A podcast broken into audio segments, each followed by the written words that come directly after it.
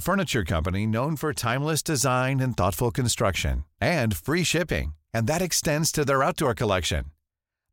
furniture whether very take and کئی form کرشن from امور برو پرچیز آف آؤٹ پر There's never been a faster or easier way to start your weight loss journey than with PlushCare. PlushCare accepts most insurance plans and gives you online access to board-certified physicians who can prescribe FDA-approved weight loss medications like Wegovy and Zepbound for those who qualify. Take charge of your health and speak with a board-certified physician about a weight loss plan that's right for you. Get started today at PlushCare.com/weight-loss. That's PlushCare.com/weight-loss.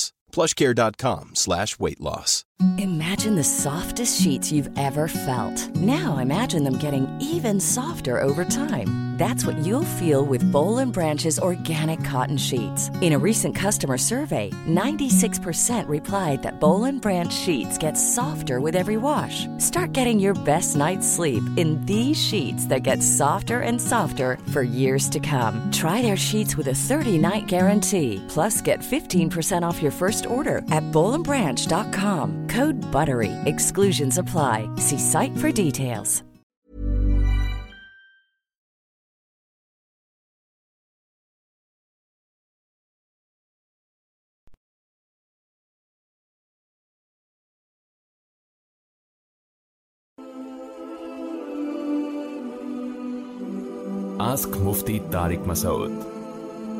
Mrs Azeem Saudi عرب سے پوچھتی ہیں جب ہم گھر میں اکیلے ہوتے ہیں صرف بچے ارد گرد ہوں یا کوئی اور نامحرم نہ ہو تو کیا اس وقت ہم دوپٹہ لیے بغیر اللہ کا ذکر یا دعا وغیرہ کر سکتے ہیں یعنی خواتین گھر میں دوپٹہ اتار کے رکھ سکتی ہیں یا نہیں جی ہاں اگر کوئی نامحرم نہیں ہے تو دوپٹہ اتار سکتی ہیں کوئی حرج نہیں ہے اس میں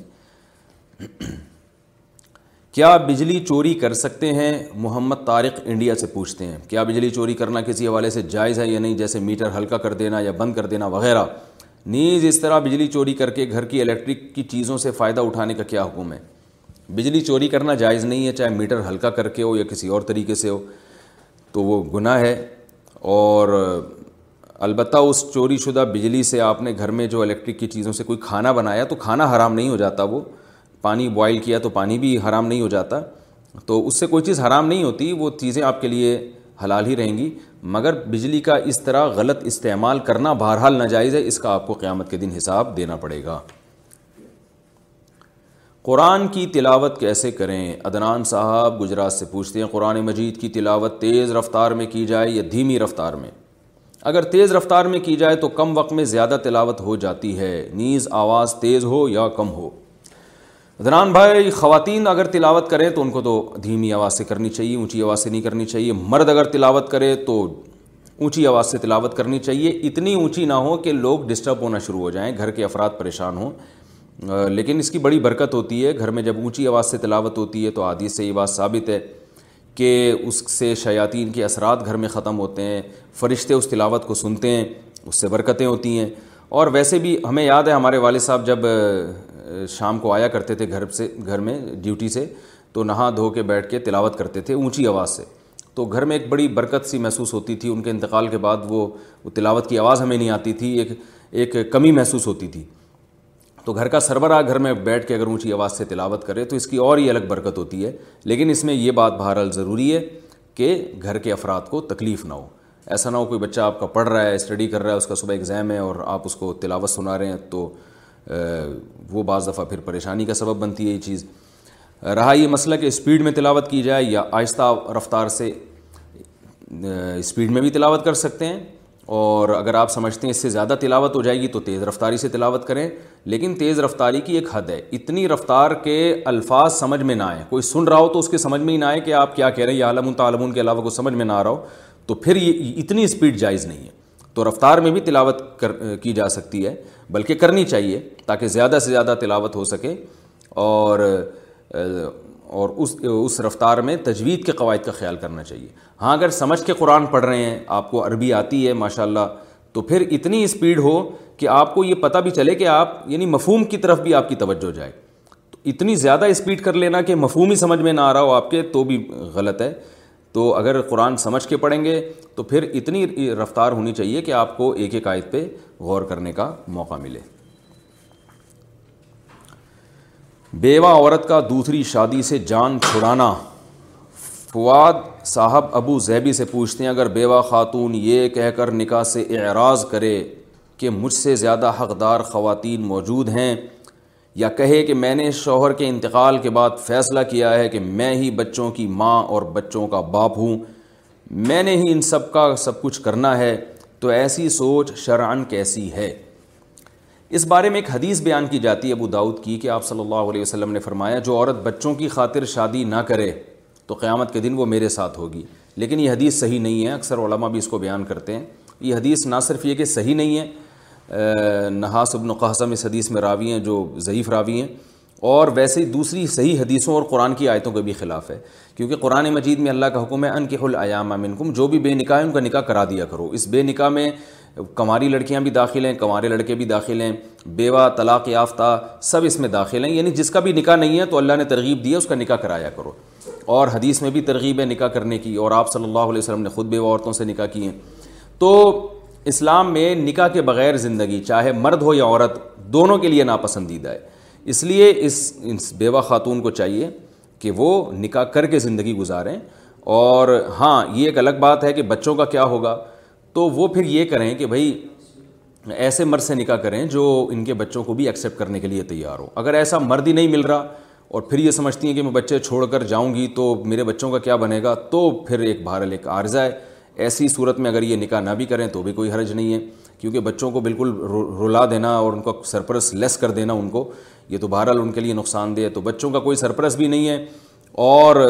کوئی سرپرس بننے کے لیے تیار بھی نہیں ہے اس بیس پر اگر یہ خاتون نکاح نہیں کرتی تو پھر امید ہے کوئی حرج نہیں ہے بشرط ہے کہ ان کو کسی قسم کے گناہ کا خطرہ نہ ہو بعض دفعہ خاتون کو رشتے آ رہے ہوتے ہیں اس کو نکاح نہیں کرتی بعد میں رشتے نہیں آتے اور ان میں بھی اللہ نے ایک جنسی خواہش رکھی ہے اور مردوں کو جب پتہ چلتا ہے یہ بیوہ عورت ہے اور اس کا کوئی میاں نہیں ہے تو وہ مردوں کی حوث کا نشانہ بھی بن سکتی ہیں تو اگر ان کو مستقبل میں کسی بھی قسم کے فتنے کا اندیشہ ہے جو کہ اس کا بڑا خطرہ ہوتا ہے تو اس لیے ایسی صورت میں بھی ان کو چاہیے کہ پہلے اپنی عفت اور پاک دامنی کا انتظام کریں اور نگاہ کریں رہا یہ مسئلہ کہ جی دوسری خواتین جو ہے نا وہ پہلے کر لیں اور مجھے گویا قربانی دے رہی ہیں دوسری خواتین کے لیے تو یہ قربانی شریعت میں پسندیدہ نہیں ہے جو بھی نیکی کے کام ہوتے ہیں نا اس میں اللہ نے حکم دیا کہ خود پہل کرو تو اس لیے آپ دوسری خواتین کو چھوڑ دیں آپ کو چاہیے کہ آپ یہ جو یہ بیوہ خاتون ہیں ان کو چاہیے کہ یہ پہلے اپنی فکر کریں دوسری خواتین کا اپنا مقدر ہے آپ کا اپنا مقدر ہے تو بہرحال ترجیح اسی کو ہے کہ نکاح کر کے زندگی گزاریں لیکن اگر واقعی کوئی فتنہ ہو میرے کو یہ اچھا رشتہ ہی نہیں مل رہا ہو جو ان کے بچوں کو بھی ایکسیپٹ کرنے کے لیے تیار ہو ایسی مجبوری میں پھر نہ کریں تو بھی کوئی حرج نہیں ہے اور ویسے اگر کسی خاتون کا موڈ ہی نہیں ہے نکاح کرنے کا وہ بالکل ہی ان کو کوئی عذر نہیں ہے لیکن بس وہ نہیں ان کی خواہش ہی نہیں ہے اللہ نے ان میں نکاح کی خواہش ہی نہیں رکھی وہ نہیں اس ٹینشن میں پڑھنا چاہتی ہے تو یہ اللہ کی رحمت لیکن وہ اس کو ٹینشن سمجھ رہی ہیں اور وہ خوش ہنسی خوش زندگی گزار رہی ہیں اور ان کو کوئی خطرہ بھی نہیں ہے تو بھی یاد رکھیں نکاح کی شریعت میں ترغیب ہے لیکن پھر واجب نہیں ہے تو ایسی خاتون بھی نکاح نہ کر کے گناہ گار نہیں ہوں گی ہاں افضل ان کے لیے بھی یہی ہے کہ وہ نکاح کر کے زندگی گزاریں یعنی خلاصہ یہ نکلا کہ گناہ کا خوف ہے تو نکاح کرنا واجب ہے گناہ کا خوف نہیں ہے تو واجب نہیں ہے لیکن سنت موقع ہے اور اگر بچوں کے تباہ و برباد ہونے کا خوف ہے پھر نہ کریں شادی کانوں کا مسا کیسے کریں سر کا مسا کرنے کے بعد انگلی کو دوبارہ بھگو کر مسا کریں یا اسی پانی سے کانوں کا مسا کریں بلال گودھرا انڈیا سے اسی پانی سے مسا کریں کیونکہ حدیث میں آتا ہے العدونانی من الراس یہ جو کان ہے یہ بھی سر میں داخل ہیں تو سر کے بال کا جو مسا ہو رہا ہے نا یعنی ہاتھوں سے تو اسی انگلیوں سے آپ کانوں کا مسا کر لیں الگ سے پانی لینے کی چندہ ضرورت نہیں ہے ابرار احمد حیدرآباد انڈیا سے پوچھتے ہیں جب ہم روز رسول پر حاضری دیتے ہیں اور سلام پیش کرتے ہیں تو اگر ہم سلام کے علاوہ کچھ باتیں کریں تو کیا آپ صلی اللہ علیہ وسلم اسے سنتے ہیں یا نہیں نبی صلی اللہ علیہ وسلم نے ارشاد فرمایا صحیح حدیث ہے کہ جو میری قبر کے قریب کھڑے ہو کر سلام پڑھتا ہے میں اسے سے نفیس سنتا ہوں تو سلام کے بارے میں تو سری حدیث موجود ہے آپ صلی اللہ علیہ وسلم اسے سنتے ہیں باقی کلام سنتے ہیں یا نہیں سنتے تو علماء کی دونوں رائے ہیں اس میں بعض بہت سے علماء یہ بھی کہتے ہیں کہ سنتے ہیں تو جو علماء یہ کہتے ہیں کہ سنتے ہیں وہ بھی اس کے قائل نہیں ہیں کہ پھر کچھ باتیں بھی کی جائیں جیسے جو علماء سمائے موتا کے قائل ہیں کہ قبر کے قریب کھڑے ہو کر مردے کو جب سلام کیا جائے تو مردہ سنتا ہے یا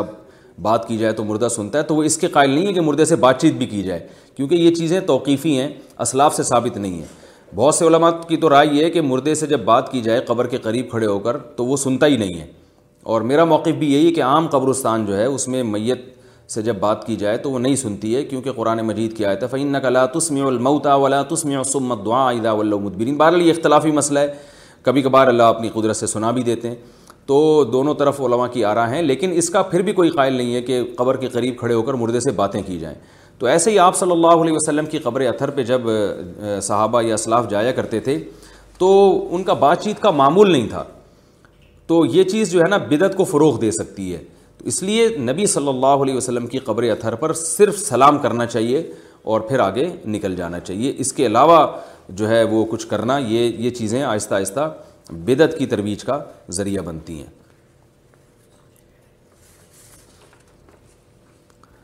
موت کے وقت کتنی تکلیف ہوتی ہے ناصر صاحب مظفر عباس سے پوچھتے ہیں کیا ایسا ممکن ہے کہ مسلمان کی روح اس حالت میں قبض ہو کہ اسے بالکل تکلیف نہ ہو جی بالکل ممکن ہے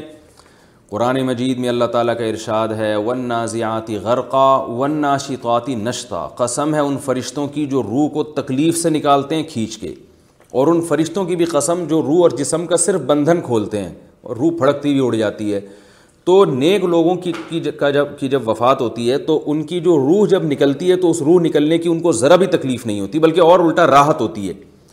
تو اب جس کا جیسا عمل ہے جتنا نیک ہے اس کی اس کو اتنی کم تکلیف ہوگی بالکل نیک ہے زندگی قبائر سے اجتناب سے گزری ہے تو بالکل بھی تکلیف نہیں ہوگی اور اعمال کے حساب سے پھر اس وقت تکلیف دی جاتی ہے لیکن یاد رکھیں ایک ہے موت کی وقت کی تکلیف یعنی جسمانی تکلیف جیسے کسی کا ایکسیڈنٹ ہوا اس کی ٹانگ کٹ گئی یا اس کا بازو کٹ گیا تو اس وقت جو اس کو تکلیف ہو اور خون بہنے لگا اور اسی میں اس کی ڈیتھ ہو گئی تو یہ جو باڈی کو تکلیف ہو رہی ہے نا جو ایکسیڈنٹ کی وجہ سے یہ ہر ایک کو ہوتی ہے چاہے نیک ہو یا برا ہو تو یہ والی تکلیف تو کیونکہ ایک جسمانی تکلیف ہے نا جیسے ایک نیک آدمی کو بھی جب کانٹا لگے گا تو اس کو بھی وہی تکلیف ہوگی جتنا برے آدمی کو کانٹا لگنے سے ہوگی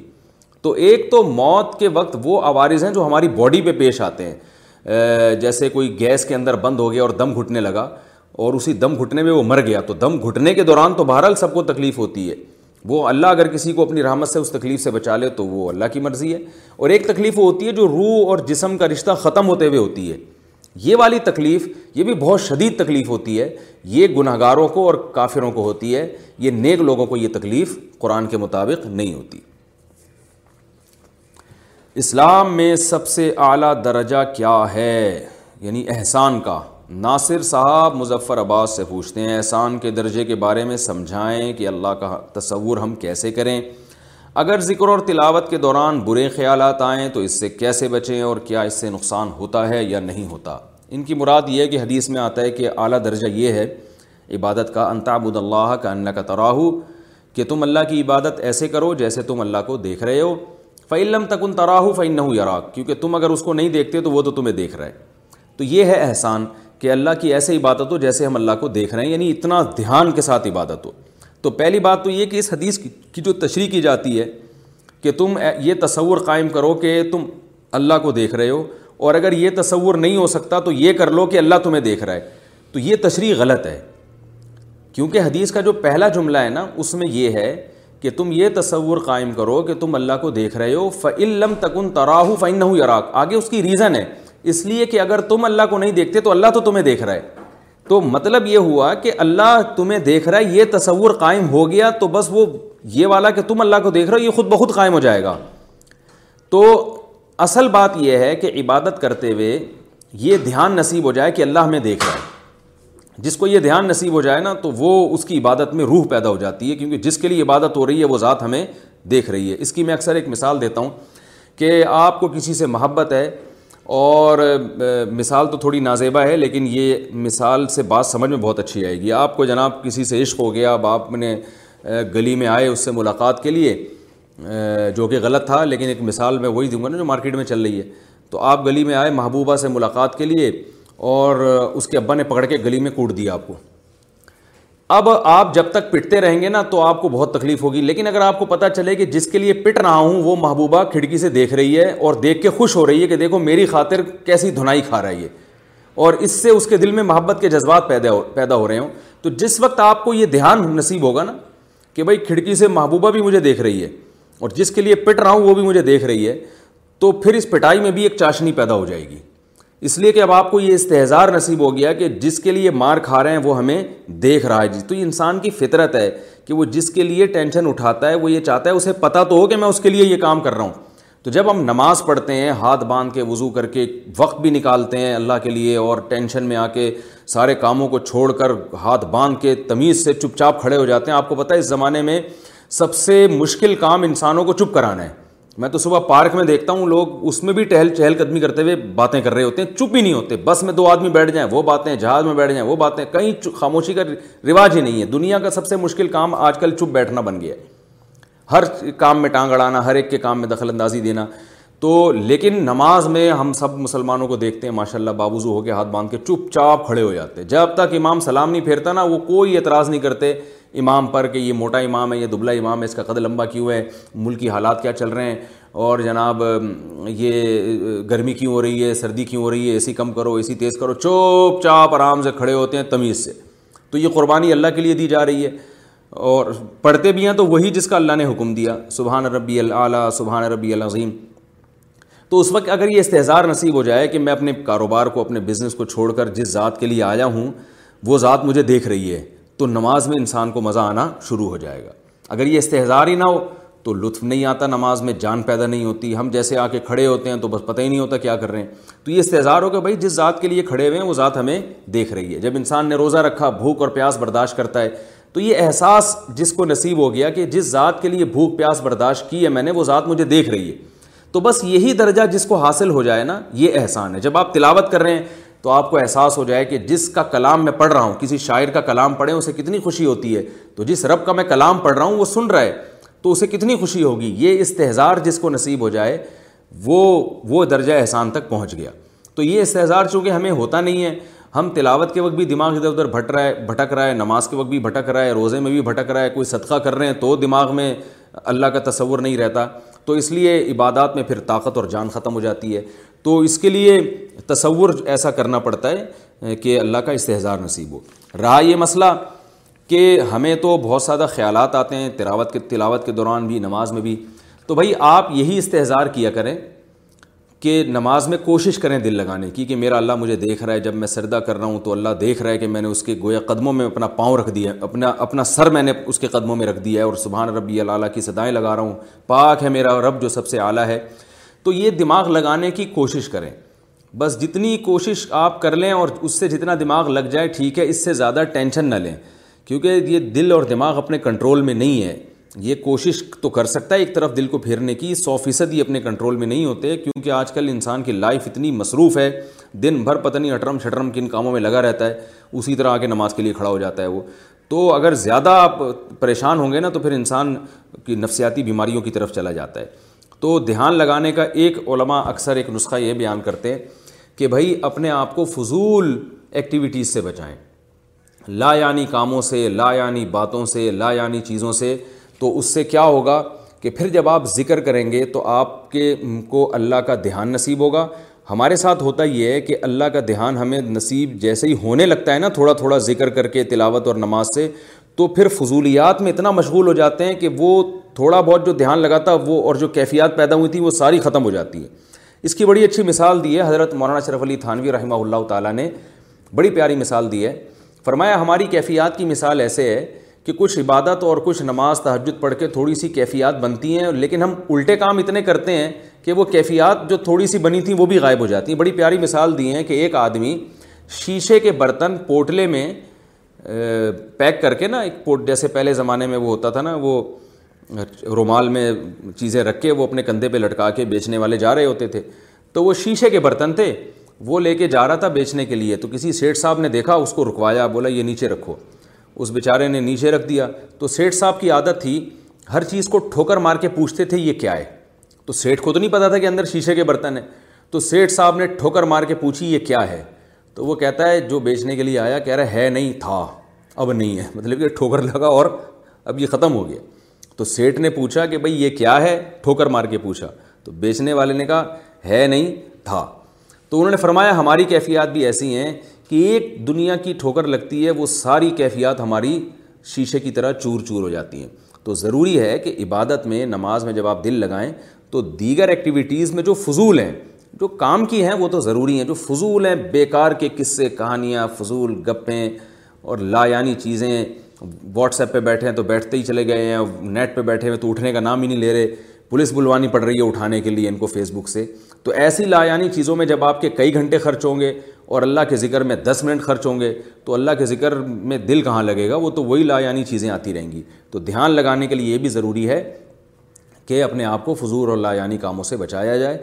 پھر بھی اگر دھیان نہ لگے تو کوئی بات نہیں معاف ہے اس سے کوئی نقصان نہیں ہوتا بلکہ اس پہ بھی اجر ملتا ہے کہ اس کا دل لگ نہیں رہا پھر بھی اللہ کی عبادت کر رہا ہے کیا لڑکی بھاگ کر شادی کر سکتی ہے محمد عتیق لاہور سے پوچھتے ہیں لڑکے والے اگر لڑکی والوں کے ہاں رشتہ لے کر جائیں اور لڑکی والے بات کو لٹکا دیں نہ ہاں کر رہے ہوں نہ نہ کر رہے ہوں تو لڑکی کیا کرے کیا وہ بھاگ کر شادی کر سکتی ہے لڑکی بھاگ کر شادی نہیں کر سکتی بہت ہی مایوب حرکت ہے یہ وہ ہاں یا نہ اس لیے نہیں کر رہے کہ وہ کنفیوز ہیں ان کو لڑکا سمجھ میں نہیں آ رہا لڑکیوں کو تو دو منٹ میں سمجھ میں آ جاتا ہے انہیں تو دو چار کوئی چکنی چپڑی باتیں کرے ان کو چرسی ہیروئن کی بھی سمجھ میں آ جاتے ہیں ہم نے اپنی زندگی میں یہ چیزیں دیکھی ہیں کہ اچھے اچھے گھرانوں کی لڑکیاں جو ہے نا بہت ہی ایسے آوارہ اوباش لڑکوں کے ساتھ بھاگی ہیں صرف ان کی چکنی چپڑی باتوں سے متاثر ہو کر تو یہ چیز شریعت میں بالکل پسندیدہ نہیں ہے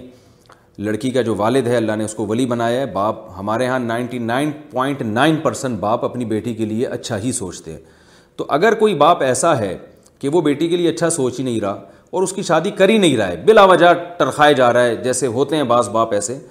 ایسی کنڈیشن میں لڑکی کو چاہیے کہ پھر بھائی کو اپنے ساتھ یعنی باپ نہیں ہے تو دادا یا بھائی یا چچا کسی دوسرے ولی کو اعتماد میں لے کر شادی کرے اور اگر سارے ہی نالائق ہیں کوئی بھی اس کو لفٹ کرانے کے لیے تیار نہیں ہے اور اس کو جو ہے نا وہ کر ہی نہیں رہے ہیں سستی سے کام لے رہے ہیں ایسی صورت میں لڑکی کورٹ میرج کر سکتی ہے لیکن اس میں بھی یہ ضروری ہے کہ لڑکا اس کا کفو ہو ہم پلہ ہو جوڑ کا ہو غیر مسلم کے تہواروں پر انہیں وش کرنا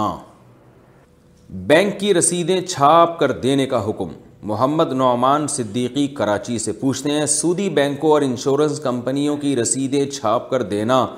اور ان کی بائنڈنگ کرنا کیسا ہے بھائی جائز نہیں ہے کیونکہ رسول اللہ صلی اللہ علیہ وسلم نے سودی لین دین کے لکھنے والے پر بھی لانت کی ہے تو رسید میں لکھا ہی تو ہوتا ہے نا معاملہ اب چاہے قلم سے لکھیں چاہے مشین سے چھاپیں تو بات تو ہی ہے کیا جہیز کے بعد وراثت میں حصہ ہوتا ہے بنت حنیف دہلی سے پہلے سادگی سے شادیاں ہوتی تھیں اب لڑکیوں کی شادیوں شادی میں لاکھوں روپے خرچ ہو جاتا ہے اگر ہمارے والدین زمین بیچ کر شادی کر رہے ہیں تو کیا بعد میں ہمارا والدین کی وراثت اور پراپرٹی میں حصہ ہوگا یا نہیں ہوگا جی ہاں والدین اپنی زندگی میں بیٹی کو یا بیٹے کو کچھ بھی دیں تو مرنے کے بعد دوبارہ پھر بیٹی اور بیٹے کا حصہ لازمی ہوگا والد صاحب نے ایک کروڑ روپے اپنی بیٹی کو جہیز میں دے دیے اور اگلے دن کسی ایکسیڈنٹ سے والد صاحب کا انتقال ہو گیا تو بیٹی کو دوبارہ اتنا ہی وراثت میں حصہ ملے گا جتنا ان بیٹیوں کو مل رہا ہے جن کو جہیز نہیں دیا تو اس لیے باپ کو چاہیے جہیز دینے سے پہلے یہ سوچا کریں کہ یہ یعنی کہ دوبارہ وراثت میں بہرحال حصہ دیا جائے گا تو یہ جہیز کی رسم کو ختم کرنا چاہیے اور اگر پھر بھی کسی کو ہے دینا ہی ہے مجبوری ہے تو پھر ایسا کر لیا کریں کہ گولڈ کی شکل میں بیٹی کو قرض کے طور پر دے دیں یعنی گولڈ میں دے دیا بیٹی کو قرض جیسے مثال کے طور پر پانچ لاکھ روپے جہیز دینا ہے تو پانچ لاکھ کا گولڈ لے کر نا جتنے تولے گولڈ آئے گا وہ گولڈ بیٹی بیٹی کو دے دیا اور کہا کہ یہ قرض ہے اور قرض کی وصولی یہ ہوگی کہ وراثت میں جتنا میرے مرنے کے بعد تمہارا حصہ بنے گا نا تو اس میں سے پہلے یہ گولڈ مائنس کیا جائے گا اور اس کے بعد جو حصہ بچے گا وہ تمہیں دیا جائے گا وہ مائنس اس لیے کیا جائے گا تاکہ وہ قرضہ جو ہے تم سے وصول کیا جائے تو اس طرح سے یہ ہیلا کر کے یہ معاملہ جائز ہو جائے گا کیا پروویڈنٹ فنڈ استعمال کر سکتے ہیں مسز محسن اسلام آباد میں جہاں جاب کرتی ہوں وہاں پروویڈنٹ فنڈ ملتا ہے جو ہر سال مختلف پرسنٹ کے حساب سے ملتا ہے کیا شرن یہ حلال ہے یا نہیں نیز اگر حلال نہیں تو اب تک جو پروفٹ مل چکا ہے اس کا کیا کریں یہ جائز ہے یہ سود نہیں ہے کیونکہ آپ سے کوئی رقم لے کر کسی شرط کے تحت دی نہیں جا رہی آپ کی تنخواہ سے ہی جمع کرتے جا رہے ہیں کاٹ کے تو آپ اس کے مالک ہی نہیں بنے تھے باہر اس کے دلائل کیا ہیں یہ تفصیلی مسئلہ ہے لیکن پروویڈنٹ فنڈ پہ فنڈ پہ جو پروفٹ ملتا ہے وہ جائز ہے وہ سود نہیں ہے ارم محمد لاہور سے پوچھتی ہیں انبیاء کی توہین پر اسلام میں کیا سزا ہے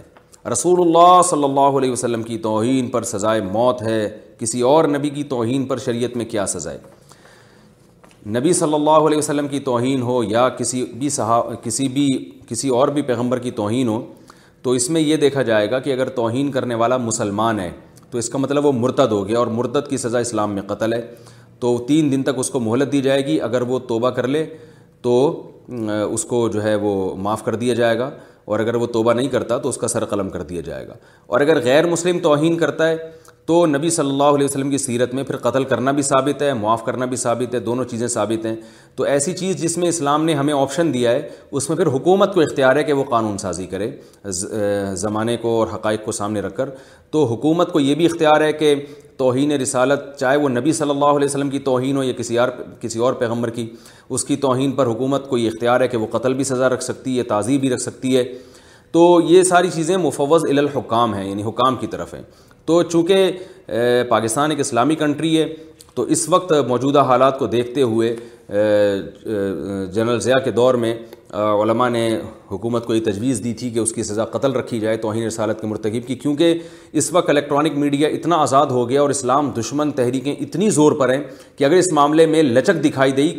دکھائی گئی تو نبی صلی اللہ علیہ وسلم کی عزت پھر محفوظ نہیں رہ سکتی ہمارے ملکوں میں اور دنیا میں بھی ایسا ہی ہے تو اس لیے آپ صلی اللہ علیہ وسلم کی ناموز کی حفاظت کے لیے پھر یہ قانون بنایا گیا کہ اس کی بہت سخت سزا رکھی جائے ورنہ اس کو کنٹرول کرنا ممکن نہیں ہوگا تو وہ سزا یہ تجویز کی گئی کہ آپ صلی اللہ علیہ وسلم کی توہین کے مرتکب کو قتل کیا جائے اور اس الحمد للہ یہ قانون پاس ہوا اور تاحال باقی ہے اور یہی قانون اس زمانے کے لحاظ سے بالکل ٹھیک ہے تو جب حکومت کسی بھی قانون کو قانون کا حصہ بنا دیتی ہے اور شریعت نے اس کی اجازت بھی دی ہو تو شریعت اس کے اگینسٹ نہ ہو تو وہ پھر شریعت شرعن بھی اس کی پابندی لازم ہوتی ہے تو اس لیے ہم یہ کہہ سکتے ہیں کہ حکومت کے قانون پاس ہونے کے بعد پھر شرعن اس کی سزا اب قتل ہی ہے اور توہین رسالت کے مرتخب کو بہرحال قتل کیا جائے گا باقی انبیاء کے بارے میں بھی ہے اور نبی صلی اللہ علیہ وسلم کے بارے میں بھی تو حکومت جو سزا بنا دے وہ سزا پھر نافذ ہو جاتی ہے البتہ یہ ضروری ہے کہ توہین رسالت میں چند چیزیں دیکھنی پڑیں گی کہ توہین واضح لفظوں میں ہو گول مل لفظوں میں نہ ہو اور جس نے توہین کی ہے تو اس کو بھی دیکھا جائے گا کہ اگر واضح قرائن سے پتہ چلتا ہے کہ اس کی نیت توہین کی نہیں تھی بلکہ اس کی زبان لڑکھڑائی ہے نیت توہین کی نہیں تھی تو بھی قتل نہیں کیا جائے گا کیونکہ قتل کی سزا اسلام میں بہت سخت ہے اور جو بھی سخت سزائیں ہوتی ہیں اسلام میں شبہات سے ساخت ہو جاتی ہیں یعنی اس میں جب تک سو فیصد جرم کا یقین نہ ہو اور اس میں ذرہ برابر بھی تردد نہ ہو تو اس وقت تک سزا دینے عدالت کے لیے جائز نہیں ہوتا کہ وہ سزا دے تو اس لیے یہ بہرحال یہ بات ذہن میں رہنا ضروری ہے کہ توہین واضح لفظوں میں ہو نمبر دو توہین کرنے والے قرائن سے پتہ چل رہا ہو کہ اس کی نیت توہین ہی کی تھی قرائن سے یہ نہ پتہ چل رہا ہو کہ توہین کی نیت نہیں تھی کوئی بیات بیان کر رہا تھا زبان لڑکھڑا گئی یا بولنا کچھ چاہتا تھا یا نکلا کچھ ہے یا اس کی نیت توہین کی نہیں تھی جیسے میں نے بتایا کہ ایسا بھی ہوا ہے کہ بعض جگہ کہیں پوسٹر لگا ہوا ہے رسول اللہ صلی اللہ علیہ وسلم کا اس پہ نام ہے اور کسی نے آپ کے گھر کے باہر پوسٹر لگا کے چلا گیا وہ اب آپ نے جب پوسٹر پھاڑا تو آپ کی نیت نبی کے نام کی توہین نہیں ہے آپ کو تو نے تو دیکھا بھی نہیں کیا لکھا ہوا ہے آپ نے کہا میرے میں نے نیا کلر کروایا تھا اور کسی نے میرے گھر کے باہر پوسٹر کیوں لگا دیا اشتہار کیوں لگا دیا آپ نے وہ پھاڑ کے پھینکا اتفاق سے نیچے گندگی تھی وہ اس میں گر گیا تو اس پہ بھی لوگوں کو جیل میں ڈال دیا گیا ہے کہ جی اس نے توہین رسالت کی ہے نبی کے نام کو معاذ اللہ گندگی میں پھینکا ہے معاذ اللہ کوئی مسلمان یہ ضرورت نہیں کر سکتا اب یہ نہیں دیکھا اس میں یہ بھی تو دیکھا جائے گا کہ یہ اس کی نیت تھی یا نہیں تھی اور یہ کر کیا رہا تھا اور ہوا کیا ہے تو یہ تمام چیزیں عدالت کے ذمے ہیں کہ ان تمام چیزوں کو مد نظر رکھ کر وہ پھر قتل کی جو ہے وہ سزا دے اگر یہ عدالت یہ تمام چیزیں سامنے رکھے بغیر قتل کی سزا اس کو دے دیتی ہے مجرم کو تو پھر یہ عدالت کی طرف سے زیادتی ہوگی اور یہ تمام چیزیں موجود ہوں اس کے باوجود بھی اگر قتل کی سزا نہیں دیتی تو پھر بھی یہ زیادتی ہوگی یہ نبی صلی اللہ علیہ وسلم کی ذات کے ساتھ پھر زیادتی ہوگی تو اس میں جو ہے یہ عوام کو چاہیے جذباتیت سے ہٹ کر زمینی حقائق کو دیکھتے ہوئے اور اسلام کے اصل حکم کو دیکھتے ہوئے فیصلہ کیا کریں کیونکہ آج کل یہ مسئلہ اتنا زیادہ اس میں لوگ جذباتی ہو جاتے ہیں کہ بعض دفعہ بے گناہ لوگ بھی جیلوں کی میں چلے جاتے ہیں اور ایسے لوگ ہیں وہ بیچارہ کوئی پوسٹر پھاڑ رہا تھا اس کی نیت نہیں تھی اس کو پتہ ہی نہیں تھا اس میں لکھا ہوا کیا ہے اس کو جناب توہین رسالت کے کیس میں اندر کر دیا پھر لوگ اتنے جذباتی ہو جاتے ہیں کہ جب تھانے جاتے ہیں نا لوگوں کا ایک دس پندرہ لوگ چلے گئے تھانے کے اس نے توہین کی ہے تو ایس ایچ او بھی وہ بھی تفتیش کرنا اس کے لیے بھی مشکل ہوتا ہے کیونکہ اگر وہ ایف آئی آر نہ کاٹے تو اس کو اس کے خلاف پھر لوگ اس کو مار پیٹ کا خطرہ ہوتا ہے تو جذباتیت سے ہٹ کر نا ہمیں گراؤنڈ ریئلٹی کو سامنے رکھ کر اور شریعت کے اصل حکم کو سامنے رکھ کر ٹھنڈے مزاج سے فیصلہ کرنا چاہیے اگر واقعی توہین ہوئی ہے اس میں دو دوس دوسرا پہلو نکلتا ہی نہیں ہے اور توہین کرنے والے کی یہ بھی ہمیں کوئی ایسے واضح قرائن نہیں ہے ملتے کہ اس کی نیت کیا تھی تو پھر یقیناً اس کو قتل کیا جائے گا عدالت جو ہے وہ پر لازم ہے کہ اس کے قتل کا فیصلہ کرے لعاب کے ذریعے آنکھوں کا علاج کرنا بنت عبداللہ سندھ سے ایک ویڈیو میں سنا تھا کہ آپ صلی اللہ علیہ وسلم نے مختلف موقعوں پر اپنا لعاب مختلف صحابہ کی آنکھوں میں ڈالا تھا تو ان کی آنکھیں صحیح ہو گئی تھیں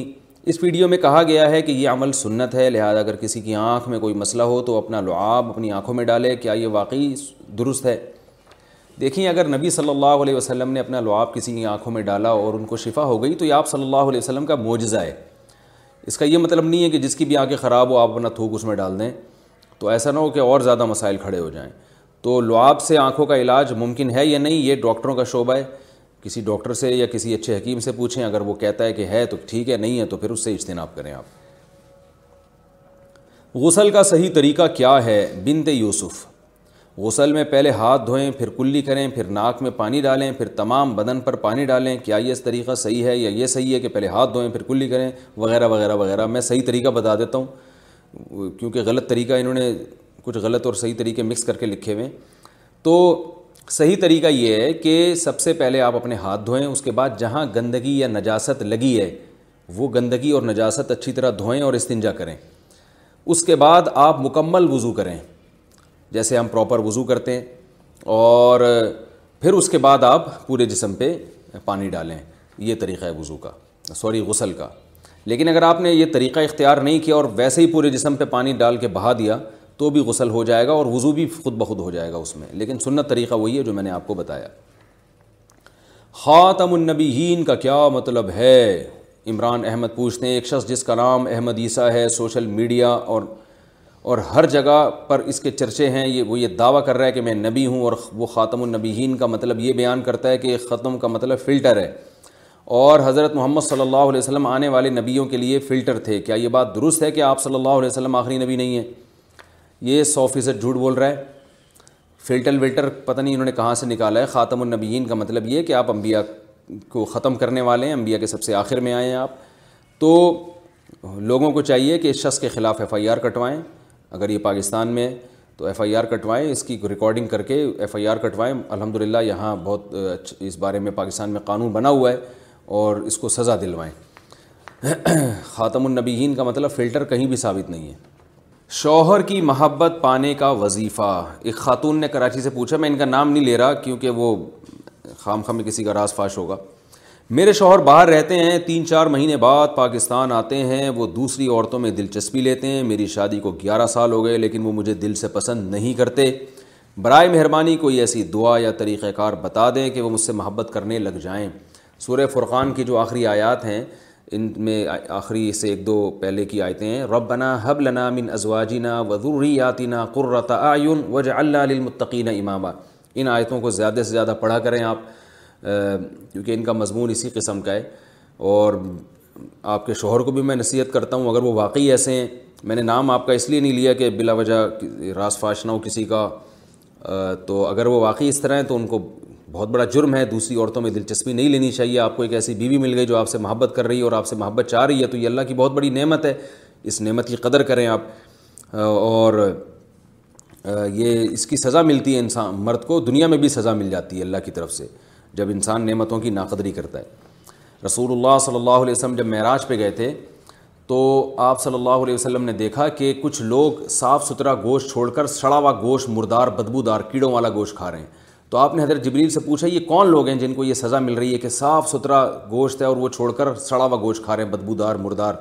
تو حضرت جبریل نے فرمایا یہ اس آپ کی امت کے وہ لوگ ہیں جو حلال بیویوں کو چھوڑ کر حرام عورتوں کی طرف جاتے تھے تو ان کو اللہ نے سزا یہ دی ہے کہ یہ سڑا ہوا مردار گوشت کھاتے رہیں گے اللہ تعالیٰ ہماری حفاظت فرمائے شوہر پسند نہ ہو تو کیا طلاق لے سکتے ہیں میری شادی کو تیرہ سال ہو گئے ہیں میری امی نے میری شادی زبردستی کرا دی تھی مجھے اپنے شوہر سے بالکل محبت نہیں ہے میں نے بہت کوشش اور دعائیں کی مگر میں مجھ سے نہیں ہو پا رہا مجھے پہلے اپنا کزن پسند تھا اور اب بھی وہ پسند ہے میں نے سنا ہے کہ اسلام میں عورت کا حق یہ ہے عورت کا یہ حق ہے کہ اگر شوہر پسند نہ آئے تو وہ طلاق لے سکتی ہے اگرچہ طلاق برا عمل ہے اور شوہر بھی مجھ سے محبت کرتے ہیں مگر میں اب طلاق لینے کا سوچ رہی ہوں کیونکہ مجھے زندگی قید خانہ لگنے لگی ہے اور میں ذہنی اذیت کا شکار رہتی ہوں اس بارے میں رہنمائی فرمائیں کراچی سے کسی خاتون نے پوچھا ان کا بھی میں نام نہیں لے رہا دیکھیں آپ کو جب یہ شوہر لڑکا پسند نہیں تھا یا شوہر پسند نہیں تھا جس سے آپ کی شادی ہوئی ہے تو آپ کو اس وقت انکار کر دینا چاہیے تھا آپ کہہ سکتی ہیں میں ذہنی دباؤ میں تھی میرے اندر ہمت نہیں تھی تو اب ہمت کہاں سے پیدا ہو رہی ہے جب اتنے سال ایک شوہر کے ساتھ گزار دیے اب اس سے یہ کہنا کہ مجھے ہر قیمت پہ طلاق چاہیے اس کے لیے زیادہ دل گردہ چاہیے اس میں زیادہ پھڈا ہوگا فسادات ہوں گے تو پہلے جب آپ کی شادی ہو رہی تھی آپ کو اس وقت سختی سے منع کر دینا چاہیے تھا بھائی جو مرضی کرنا ہے میں نے یہاں شادی نہیں کرنی لیکن جب آپ نے شادی کر لی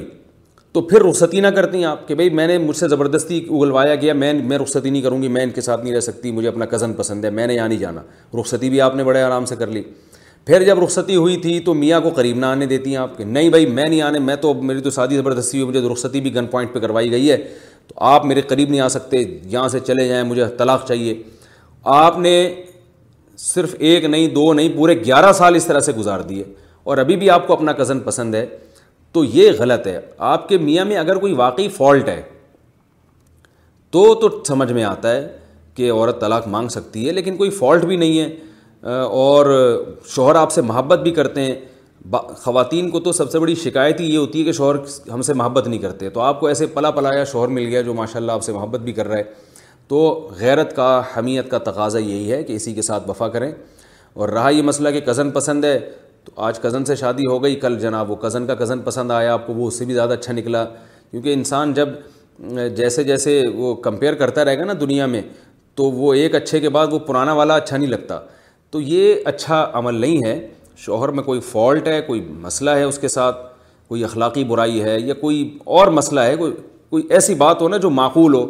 تو بھی طلاق پسندیدہ عمل نہیں ہے لیکن کہا جا سکتا ہے کہ بھائی مانگ لو طلاق اگر دے دے تو ٹھیک ہے نہیں دے تو صبر کرو لیکن آپ کی کوئی ایسی ریزن سمجھ میں نہیں آتی ہے محض آپ کو ایک طبی طور پر میلان کسی دوسرے شخص کی طرف ہے تو آپ کو چاہیے کہ وہ ختم کریں آپ اس سے کزن سے اگر کوئی تعلق ہے کوئی سلام دعا ہے کوئی میسج ہے کوئی تو وہ سب آپ ختم کریں اپنے خیالات کو پاکیزہ کریں اور اسی شوہر کے ساتھ آپ نبھا کریں اور پھر بھی اگر آپ کے شوہر اپنی مرضی سے آپ کو طلاق دے دیں تو ٹھیک ہے وہ اگر یہ سمجھتے ہوں کہ بھئی یہ نہیں رہنا چاہتی میرے ساتھ اس بیس پہ کوئی اپنی بیوی کو طلاق دے دے تو ٹھیک ہے وہ جائز ہے اس کے لیے لیکن آپ کے لیے بہرحال یہ میں سمجھتا ہوں کہ بالکل شریعت میں اس کو پسند نہیں کیا گیا حدیث میں آتا ہے جو عورتیں بلا وجہ اپنے شوہر سے طلاق لیتی ہیں وہ منافقات میں ان عورتوں کو شمار کیا گیا ہے تو آپ بھی یعنی کوئی یہ معقول وجہ نہیں ہے تھی اس وقت جب آپ کی شادی ہو رہی تھی اس وقت انکار کرتی اس کے آپ نے ہاں بھی کر دی اس وقت آپ لڑی نہیں معاشرے سے اور آپ میں ہمت نہیں پیدا کی اب آپ کہاں سے ہمت پیدا کر رہی ہیں تو یہ ہمت اس وقت پیدا کر لینی چاہیے تھی نا اور پھر رخصتی بھی کر لی رخصتی کے بعد پھر میاں کے کو قریب بھی آنے دے دیا آپ نے اور پھر اس کے ساتھ دو دن چار دن پانچ دن نہیں گیارہ سال گزار دیے تو یہ پھر شوہر کی حق تلفی ہے اللہ تعالیٰ آپ کے دل میں شوہر کی محبت پیدا فرمائے کمپنی فکس پروفٹ دے تو کیا حکم ہے مسز سید دبئی سے یہاں ایک کمپنی ہے جہاں لوگ پیسے انویسٹ کرتے ہیں کبھی آن لائن آرڈرز کو پورا کرنے میں وہ پیسے لگاتی ہے کمپنی اس پر ہر ماہ دو پرسنٹ نفع دیتی ہے اور سال کے آخر میں اصل نفع میں جتنی کمی زیادتی ہوتی ہے اسے ایڈجسٹ کر لیتی ہے البتہ جب کوئی پیسے واپس نکالنا چاہے تو پورے پیسے واپس مل جاتے ہیں نیز اس میں نقصان کا کوئی اندیشہ نہیں ہوتا کیا یہ انویسٹمنٹ اور اس کا نفع حلال ہے بھائی کمپنی کو جب آپ پیسے دیتے ہیں تو آڈر پورا کرتی ہے ان پیسوں کے ذریعے اور پھر جو چیز کمپنی خریدتی ہے اس کو آگے بیچ کے جو پروفٹ ہوتا ہے اس میں سے پرسنٹیج کے لحاظ سے اگر آپ کو دیتی ہے تو تو یہ ٹھیک ہے تو یعنی یہ ظاہر ہے ایک آپ کا کمیشن ہے جو کہ جائز ہے اس اور اس میں اگر یعنی ہر ماہ دو پرسنٹ دے رہی ہے اور سال کے آخر میں کمی بیشی کو ایڈجسٹ کر لیتی ہے تو بھی ٹھیک ہے وہ ہر ماہ جو متعین دے رہی ہے وہ متعین نہیں ہے اور اگر نقصان کا کوئی اندیشہ نہیں ہے لیکن اندیشہ نہ ہونے کی وجہ یہ ہے کہ کاروبار ایسا ہے کہ اس میں نقصان ہوتا ہی نہیں ہے تو بھی ٹھیک ہے تو اگر صرف اتنی بات ہے تو یہ نفع حلال ہے لیکن اس کے علاوہ اگر کوئی اور چیز ہے تو پھر آپ مجھے بتائیں کیونکہ آپ نے سوال کو بہت زیادہ واضح کر کے نہیں پوچھا کون سے اوقات میں سردہ کرنا منع ہے مسز شہریار کراچی سے طلوع آفتاب غروب آفتاب اور زوال کے وقت جو سردہ کرنا ممنوع ہوتا ہے اس کا دورانیہ کتنا ہوتا ہے پانچ منٹ دس منٹ یا پندرہ منٹ ہر ملک میں الگ ہوتا ہے پاکستان اور انڈیا میں عام طور پر طلوع آفتاب کے وقت بھی پندرہ منٹ غروب آفتاب سے پہلے بھی پندرہ منٹ اور زوال کے وقت دس منٹ یعنی زوال سے پانچ منٹ پہلے اور پانچ منٹ بعد تو ان وقتوں میں نماز نہیں پڑھنی چاہیے یہ پاکستان اور انڈیا کے میں نے ٹائمنگ بتائی ہے جو شمال یا جنوب جنوب کی طرف جو کنٹریز ہیں ان میں یہ بڑھ سکتا ہے عدت میں گھر چھوڑنا پڑے تو کیا حکم ہے زوجہ خالد ریاض سے پوچھتی ہیں یہاں جن خواتین کے شوہر کا انتقال ہو جاتا ہے انہیں کچھ ہی عرصے میں وہ گھر بھی خالی کرنا ہوتا ہے ملک بھی چھوڑنا ہوتا ہے کیا ایسی صورت میں ان کی عدت ٹوٹ جاتی ہے عورت پر واجب ہے کہ وہ اسی گھر میں اسی شہر میں عدت گزارے جہاں شوہر کا انتقال ہوا ہے لیکن اگر گورنمنٹ نہیں رہنے دیتی یہ کرائے کا انتظام نہیں ہوتا اور پھر مجبوراً خالی کرنا پڑتا ہے تو پھر اسی شہر میں کسی دوسرے گھر میں رہ لے باقی عدت پوری کرے اگر یہ بھی پاسبل ہی نہیں ہے ممکن ہی نہیں ہے تو پھر ٹریول کر کے اپنے ملک میں آئے اور جہاں یعنی وہ پھر عدت جو ماضی میں تھی جو کی تھی وہ ہو گئی اور اب جتنے دن رہ گئے ہیں باقی رہ گئے ہیں یعنی شوہر کے انتقال کے بعد چار مہینے دس دن کی عدت ہوتی ہے تو جتنے دن رہ گئے ہیں انتقال کے بعد سے اب تک اتنے دن وہ پورے کر لے عدت ٹوٹتی نہیں ہے اس سے کیا ایکسیڈنٹ فنڈ لینا حلال ہے انڈیا سے خاتون پوچھتی ہیں میرے شوہر کا ساؤتھ افریقہ میں ایکسیڈنٹ روڈ میں انتقال ہو گیا تھا یہاں سے انتقال پر ایکسیڈنٹ فنڈ ملتا ہے کیا میں اس فنڈ کے پیسے لے سکتی ہوں جی ہاں لے سکتی ہوں اگر گورنمنٹ آپ کو دے رہی ہے تو آپ لیں میوزک کیوں حرام ہے بنت ہوا فیصل آباد سے کسی نے مجھے کہا ہے کہ اللہ تعالیٰ نے میوزک اس لیے حرام کیا ہے کہ یہ اللہ کی یاد سے غافل کرتا ہے لہذا نعمتوں میں جو میوزک ہوتا ہے سوری نعتوں میں جو میوزک ہوتا ہے وہ حلال ہے کیونکہ وہ اللہ کی یاد سے غافل نہیں کرتا اس بارے میں رہنمائی فرمائیں یہ غلط ہے میوزک اللہ کی یاد سے بہرحال غافل کرتا ہے اور نعتوں میں میوزک ڈالنا تو ویسے بھی نعت کی توہین ہے آپ صلی اللہ علیہ وسلم کی تعریف ہو رہی ہو تو اس میں تو بڑی ادب اور تمیز کے دائرے میں رہنا چاہیے میوزک سے کیا ہوتا ہے انسان کا تھرکنے کا دل کرتا ہے تو اکثر ہم نے دیکھا ہے کیا ہوتا ہے جب نعتیں ایسی اس میں میوزک لگا ہوتا ہے کہ لوگ ناچنے کا دل کر رہا ہوتا ہے تو وہ چیز جس پہ ناچنے کا دل کرے وہ وہ تو نعت کے ساتھ کی عزت نہیں ہے بلکہ توہین ہے رائے یہ مسئلہ کہ میوزک اللہ کی یاد سے غافل کرتا ہے تو اس کی سب سے بڑی دلیل یہ ہے کہ اکثر میوزیشین لوگ تلاوت اور ذکر سے غافل ہیں اور میوزک سننے والے لوگ تلاوت اور ذکر سے اکثر غافل ہوتے ہیں تو جو تلاوت اور اللہ کی یاد میں جب آپ دل لگائیں گے تو انشاءاللہ ان چیزوں سے آپ کو خود ہی نفرت پیدا ہو جائے گی اور خود ہی بات سمجھ میں آ جائے گی کہ میوزک کیسے اللہ کی یاد سے انسان کو غافل کرتا ہے سہاگن عورتوں کی کہانی پڑھنے کی منت ماننا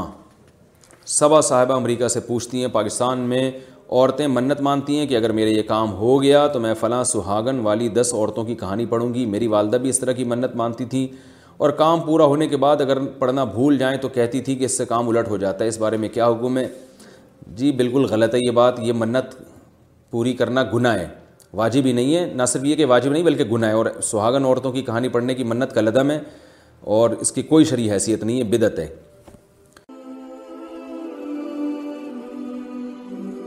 ask Mufti Tariq Masood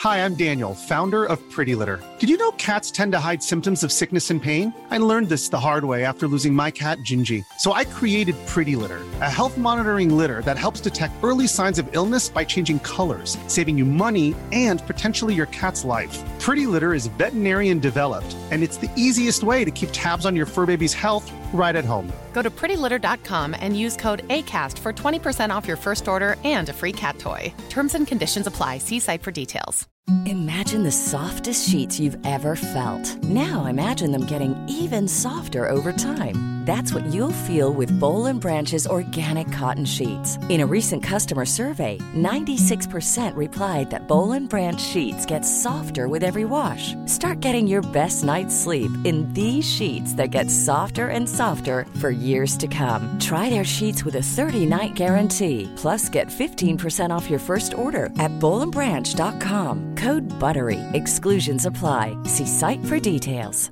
Mom deserves the best, and there's no better place to shop for Mother's Day than Whole Foods Market. They're your destination for unbeatable savings, from premium gifts to show-stopping flowers and irresistible desserts. Start by saving 33% with Prime on all body care and candles. Then get a 15-stem bunch of tulips for just $9.99 each with Prime. Round out Mom's menu with festive rosé, irresistible berry chantilly cake, and more special treats. Come celebrate Mother's Day at Whole Foods Market.